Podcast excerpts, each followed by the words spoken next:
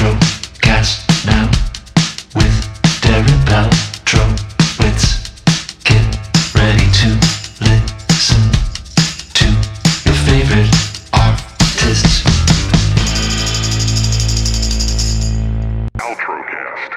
Technology aside, how's your day going over there, Brett? Uh, you know, it's, it's a great day, especially because, well, uh, there's light at the end of the tunnel. I'm I've been doing a lot of press over the last little bit for the Calgary Stampede, which is great. Make a life, not a living. My single is number one in Canada today, so that's why I'm saying this. Uh, this, you know, this might be whiskey here in the cup. I it's 12 noon, but I'm already celebrating. You actually organically popped up in my social media last night because the Megan brothers were posting about an event that they were at, and there you were. So I think the whole world has seen you in a big way lately. But it impresses me the story behind that hit song, Make a Life, Not a Living, where the first time you heard the demo, you went, This is my single, this is the basis for the album. The only thing I couldn't figure out was when that was, like what calendar month and year that was. Uh, that was May 27, 2020, my 30th birthday on the day. Okay. On the day. Because it was Steven Lee Olsen, who's a very good friend of mine, wrote the song and he texted it to me. He said, Happy birthday, buddy. Here's a song for you. If anybody's going to love it, it's going to be you. If anybody could take it, you know, and all these wonderful compliments. And he was right. If anybody was going to love this song, believe in this song, embody the spirit of this song, it was going to be me. And he just caught me on one of the best days of my life, my 30th birthday. So sure enough, I record the song and uh, here we are today celebrating. Was that towards the end of the birthday or the beginning of the birthday? The very beginning, the very beginning of the day. I was out on a quad ride, um, out in our four wheeler with my kids. And uh, I was just going up and down the rolling hills on our ranch that's been in our family for over 100 years. And I, I I was in such a good mood, such an inspired state, especially because, as, as you know, I mean, May of 2020, late May of 2020, we've now been into pan- a pandemic for two months and we don't know how to feel. We don't know what's up. We don't know any of these things. Right. So there was a lot of darkness and I felt a real dark cloud over me. So to get this amazing song and to be in this amazing place, it felt really, really good to celebrate and have some positivity and uh, have some light shining through the dark cloud. So you get the song, you know right away, this is a gem for my career. Whether or not it's a hit, this is a gem. How long had your buddy been sitting on this song for? That's a great question. And I've never asked Steven Lee. I, I don't know if this is a song he might have written the day before and then sent it to me because it was so brand new. Or if this is a song that maybe he'd written five years ago and he can't believe nobody's cut it yet. Because I had a song called Drink About Me that I recorded of a friend of mine named Matt Rogers and Ben Stennis. And I had heard the song. I was driving on, in, in Hollywood in in, uh, in California with um, with our team, and uh, Jeff Davis from Go Long Entertainment played me this song, and he said he can't believe it hasn't been recorded yet. And I remember thinking that "Drink About Me" was a massive song, and I agreed with him. I couldn't believe nobody had cut it yet. So a few weeks later, I played the Bluebird, and I invited uh, Matt Rogers to be my special guest. Mhm. And, and I sat side by side and I asked him, of all the songs and the number ones that you've had, you are such a prolific songwriter. There've got to be some amazing songs that you can't believe haven't been recorded by McGraw or Chesney or Blake or Yeah. Gar, somebody. And he said, Yeah, it's a song called Drink About Me, which I was hoping he was going to play. So he played that one. And I, at that time as well, looked him dead in the eyes with a sold out Bluebird uh, who can attest. And I said, I need to record this song. And he said, Well, it's yours. And sure enough, I did. So I love being inspired by the music. And twice now, I've been able to really follow a hunch on a song.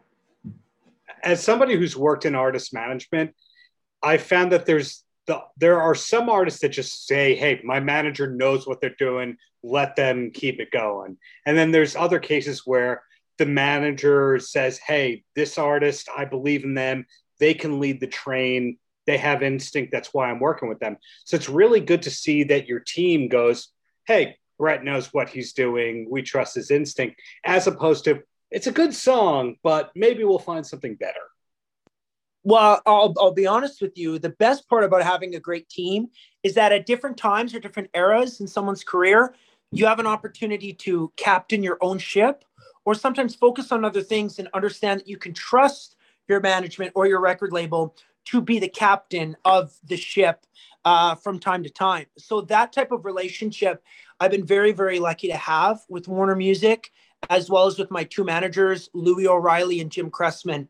And even though, I mean, they would say it and I would say it, I love steering the ship. That's my favorite thing about the career is, you know, being the driving force for the creative and the idea and the concept and the songwriting and the song selection. Mm-hmm. But there have been some really special times where they've both been adamant about something and they've talked me out of an idea that hindsight's always 2020 and when you have great management and leadership I can look back and you know f- a few years down the road or a few days later or a few months later and say I am so glad you talked me out of that because that would have been a freaking disaster.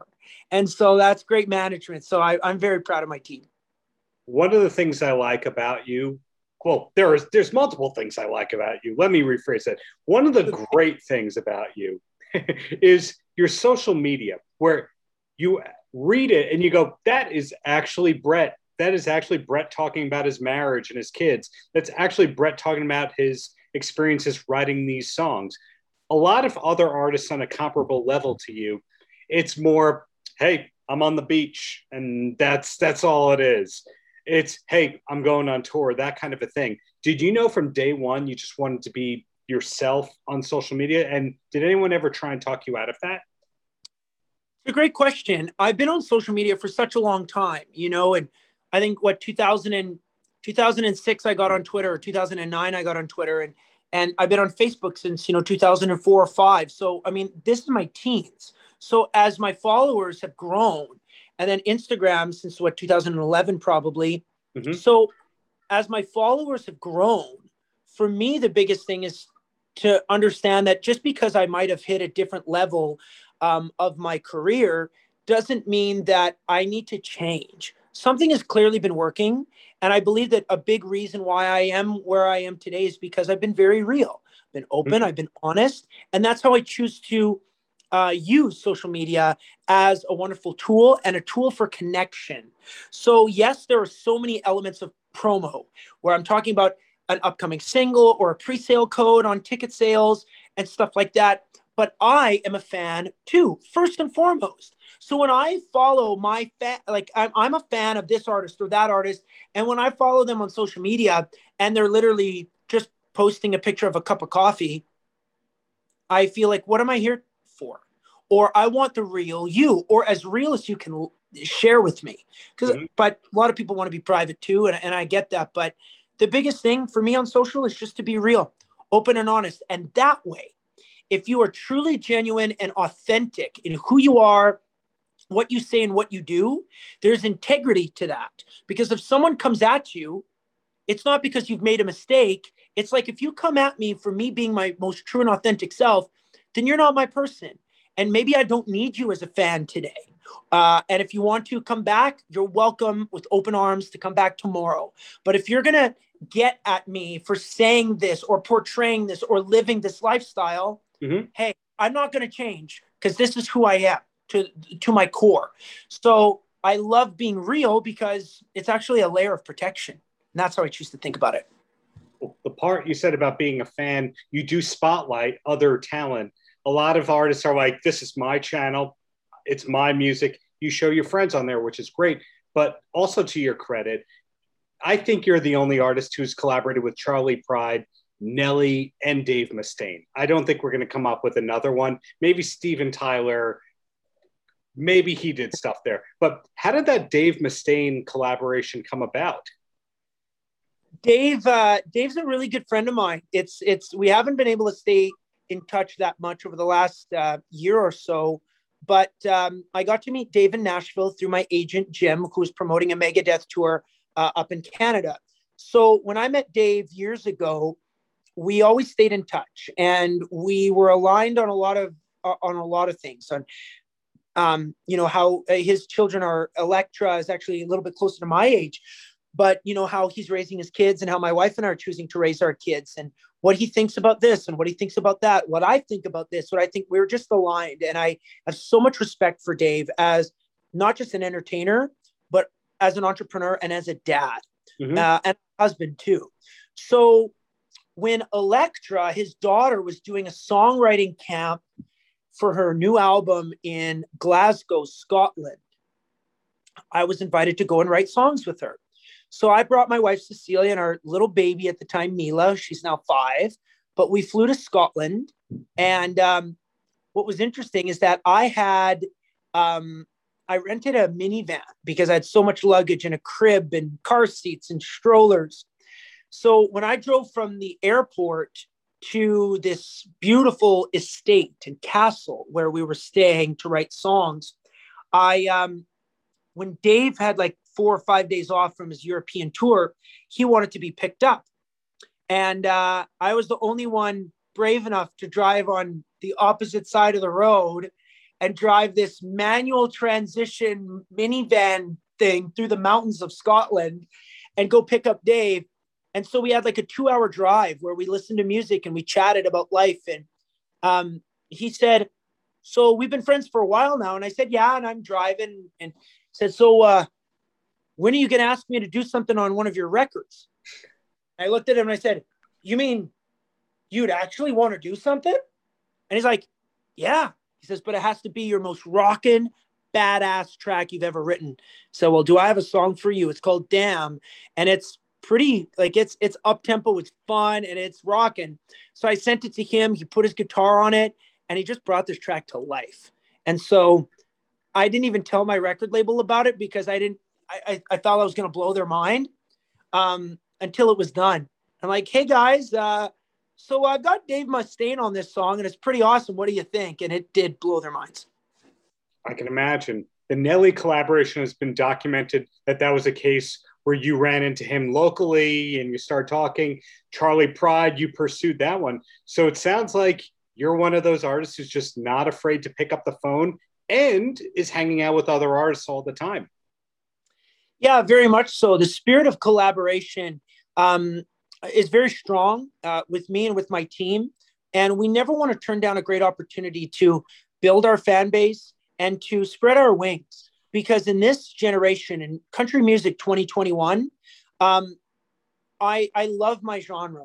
And honestly, and I'll, I'll say this, if if I was born in the if I was born in the 60s and was a star in the 80s, if I was born in the 40s and I was a star in the 60s, that would suit me just fine, playing traditional country music night and day. But the era that I'm living in right now has a fan base that even if you love country music and that is your number one go to, I guarantee you, anybody watching this right now, if I went through your phone, you could love country music with all your heart. But I guarantee you've probably got maybe a song by Frank Sinatra, some Megadeth, which goes into Metallica, which goes into Rush, which goes into Bachman Turner Overdrive, which goes into Michael Bublé, which then goes back into Frank Sinatra, which goes to Rihanna, which goes to Paul McCartney, to Led Zeppelin, to Steven Tyler, back to Brad Paisley, to Charley Pride, to Johnny Cash, and circle its way back to Chris Stapleton, just because that's how people listen to music now. So why should I make an album that stays in a box? Mm-hmm. Why should I not collaborate with Nelly and Dave Mustaine and Charley Pride? Where does it say in the rule book that says I can't do that? So if sure. I could collaborate with Dolly Parton and then Jennifer Hudson on on the same record, I would love to. If I could collaborate with Steven Tyler and then Michael Bublé on the same record, I would love to. So there's no rules anymore. Wow. Well, do you have time for two quick questions and then you're free? Of course. Okay. Of course. The first one is knowing what your last name is. Growing up, I was a big fan of the Jerky Boys, the prank callers, the prank phone callers. I don't know if you had them in Canada like you did here in New York. Did you know the Jerky Boys? Yeah. So uh, I knew the Jerky Boys were epic for prank calls. And then there was kind of a Canadian version. There was uh, guys called Brocket 99, and they did a lot of uh, a lot of prank calls. Um, and then me in my teens, I would emulate a lot of the Jerky Boy stuff, um, the Champ, and those kinds of things. I would uh, I, I I would prank call uh, I prank call my grandparents a lot. And if TikTok was around in like 2007 when I was 17, um, I, I I'd probably have millions of followers because it was some funny shit. So the Kissel, uh, the Kissel character was one of your favorites in the Jerky Boys. So I haven't, other than recently, because some of the other pranks that I've heard of the Jerky Boys, I thought everybody was just pulling my leg. That there was actually a character like a Kissel character, and I didn't, and I, I didn't know anything about it, or especially about that series of pranks.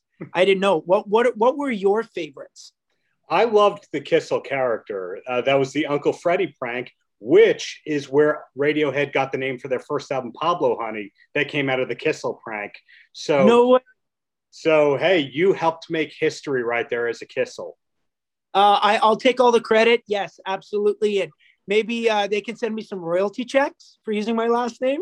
We'll see what we can do. And my last question for you is do you have a TV show recommendation you could pass on to somebody who needs a new show to start? Because everyone's starved for content still these days. Oh my gosh. I, I've watched so much TV and so many great shows on Netflix and Amazon Prime, and the list goes on. I mean, I binged Yellowstone from start to finish and I loved it. Being a guy who grew up on a cattle ranch and owns land up in northeastern Alberta and wants to keep it in my own family for generations and I don't know, fight off the tourists. And if a biker gang came to my land, I'd, you know, want to send all my cousins who are rodeo cowboys to go beat them up. Like, I don't know. It's Yellowstone's an epic show. Peaky Blinders um, is one of my favorites. Um, Tommy Shelby is such a great character. Cillian Murphy plays him. Uh, for comedy, I love Superstore. I laugh at Superstore all the time. I love that uh, those characters. Um, I don't know, the, the, the list goes on. And there's so many great documentaries. Garth's um, The Road I'm On, Garth Brooks, The Road I'm On is is some of the best, probably the best documentary maybe I've ever watched. And um, okay. And so uh, yeah, I tip my hat to Garth Brooks for uh, for someone who's very private. Of course, he's so as an entertainer, but for somebody who's so private with his private life, to bring cameras into his ranch, I'm uh, I'm grateful to see that. Bottom line is this keep up the success. Really looking forward to everything that's coming from you. Sounds like there's good surprises coming, but also looking forward to seeing you live in New York when the time comes. Thank you so much for your time, Brett. Thanks, Darren. You have a good one, okay? How's camp going? Training is going fine so far? Como tá seu camp, Ju? É, tá tudo dando, é, indo bem no seu camp até agora? Tudo bem, tá dando tudo certo, como sempre, como sempre foi. Não está sendo diferente agora. A animação, não só minha, mas de toda a minha equipe, para a primeira defesa de cinturão, acho que tá, tá de tá, tá voando a nossa preparação física aqui. Everything's going pretty well. Uh, like it's always been uh, strength conditioning, the technical aspects of the training, sparring. Uh, I couldn't ask for anything better. That's wonderful to hear. And this is her first title defense since winning the belt. Does that put any pressure or does she not care at all about titles and this is just a fight? É, você sente alguma pressão de estar indo fazer a sua primeira defesa de cinturão? Ou para você não, não tem nenhum problema, é só uma luta como qualquer outra? Não, não, vejo pressão alguma, nunca botei essa pressão em cima de mim. E nessas minhas 11 lutas, eu nunca botei essa pressão e não vai ser agora. É, independente do título tá comigo hoje, eu não me vejo nisso assim, né? Então eu vou buscar, é como se eu estivesse indo buscar um título, né? É tudo novo, zero. Aquela luta passou, vamos para uma próxima, né? Então é assim que eu vejo, é assim que me motiva mas zero pressão, né? Para estar tá tudo fluindo sempre, sempre da melhor forma possível. Yeah, no pressure at all. I don't see it like that. I see it as me going after the world title again. Um, I, always put myself in the position of the challenger, and that's how it's always going to be. Uh, I don't bring any extra pressure or anything that could affect my performance in any way. It's something new for me every time. And being a champion, being such a well regarded fighter, do you have any goals outside of MMA in general? Do you think long term like that, saying, I have goals and things I want to accomplish? É, fora do, do MMA, você tem alguns outros objetivos que você gostaria de, de conquistar? Ah, acho que eu gostaria de fazer uma. Assim que eu parasse assim, de lutar o MMA, eu gostaria de fazer. Poder fazer uma lutinha de boxe. Eu acho que seria.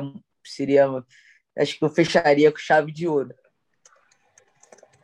I think that's something that I would like uh, to challenge myself would be to have a big boxing fight after I'm done with, with MMA to end my career on a high, higher note. Okay, well, two more questions and then we can move on with our days. And the first one is what is life like outside of MMA and fighting? Any surprising hobbies? É, que, que hobbies você tem fora do, do MMA? Como é a sua luta fora da sua vida fora da luta? Ah, eu gosto de viajar, em primeiro lugar, assim, eu gosto de viajar, eu gosto de surfar e andar de skate. São, são essas três coisas aí que eu procuro fazer, tá fazendo sempre. I like to, to travel and surf and skateboarding. Those are things that I like to do all the time. Hmm. And when she wins this great fight, what's her victory meal? What will she be celebrating with at Mohegan Sun? Any ideas on the food? Quando você ganhar essa luta, qual vai ser a sua refeição de vitória? O que é que você vai estar procurando comer lá no Mohegan Sun? É, como a luta vai ser tarde, né? E eu já lutei lá e depois da minha luta tava tudo fechado. Não acredito que seja diferente dessa vez. E eu vou comer no refeitório. Eu vou comer as pizzas e os cookies do refeitório, com certeza. As my fight is on, at the Mohegan Sun, it'll probably end up late. I fought there a few times. And by the time my fight ended, everything was closed. so I will likely be looking at the pizzas at the hotel cafeteria and the cookies. They have some pretty nice cookies there. And that's what I'm looking forward to. Best of luck with the fight. I'm looking forward to seeing a championship defended well. Thank you so much. Thank you. Thank you. The first question I have is Do I call you Petey? Pete, what do you like there? Oh, it depends who you are. Uh, you could call me whatever you want. Uh, but yeah, Petey. I mean, that's what most people call me in the locker room and stuff like that, or when I do interviews. So Petey is good. Thank you very much for your time, Pete slash Petey. Big match you have coming up in Slammiversary. Big match, and I say that because the X Division match for a lot of people is the most exciting match on the card for a pay per view. So you're in there. I assume that the excitement level is huge for you as well, like the fans. Oh man, it's like uh, excitement and nerves at the same time. I mean, w- one part of me hates doing these matches because I know what it does to my body and, and and what I go through. Sure. But another part of me is excited because you know some of the best matches in Impact history have been Ultimate X matches, and you know, I've been involved in one of them as well. And you know my record is two and two, so I mean I got a good shot at winning this X Division title. Like being the veteran in here, I got uh, I think four other guys haven't even been in an Ultimate X match, so they're going to see this thing for the first time, just like I did, and I know they're going to be intimidated. Sure. You're a veteran, but it's funny when looking at your age and considering your experience, you're either the youngest old person on the planet or the oldest young person on the planet. Like you still got plenty of gas in the tank. If your career goes another 10, 12 years, not shocking based on how great you still are all these years later. But that said, anything you're still hoping to accomplish within your impact career? Oh man, you know, I know I know a lot of people say, you know, I'm two-time X Division champion. I would love to, you know, win the X Division uh championship one more time and have like that 13 year gap. It's been 13 years since I've I've held that title. Sure. Uh, it- and that's always been my pride and joy. I mean, the X Division is uh, what I feel has put impact on the map.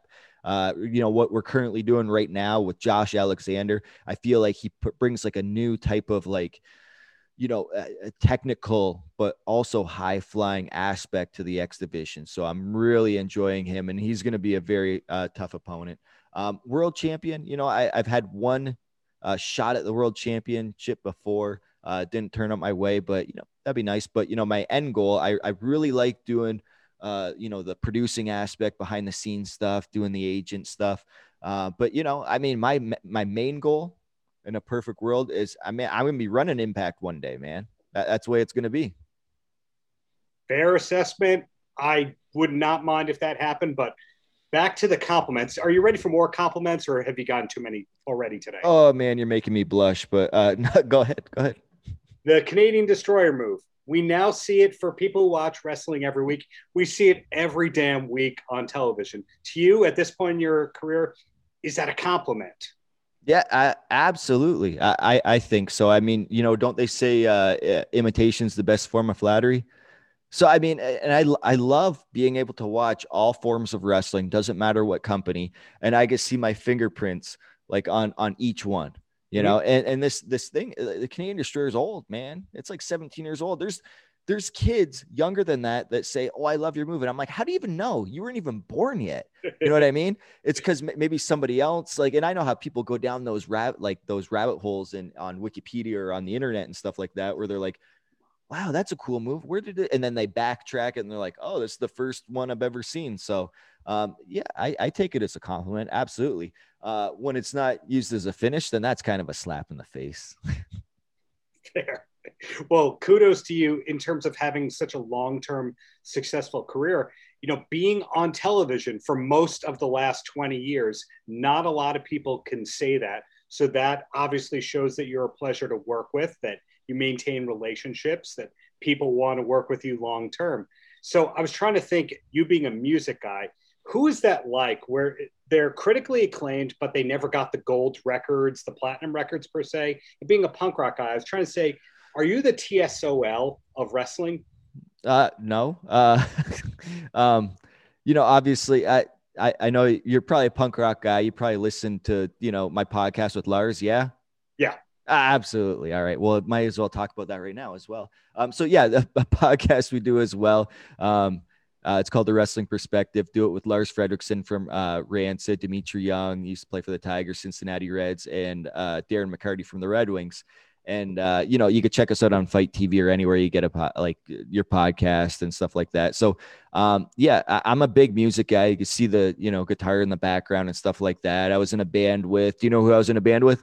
Oh, I do because I interviewed him and he wouldn't talk that much about it a couple of weeks ago. Mr. Sabin did not want to talk that much about the High Crusade, whose album I do indeed love. Take aim, hell of a track there, but go on. Oh man, I'm surprised he didn't want to talk about. Uh, great guys, you know. Sabin is another one that's a staple. Uh, you know, from impact history, like you know, back in 2003, four. Air, For sure. And at Slammiversary, he's also got a big match coming up against Moose. So uh, I think it's their first time they're actually doing battle one on one. So I'm excited to see to see that. Paltrocast.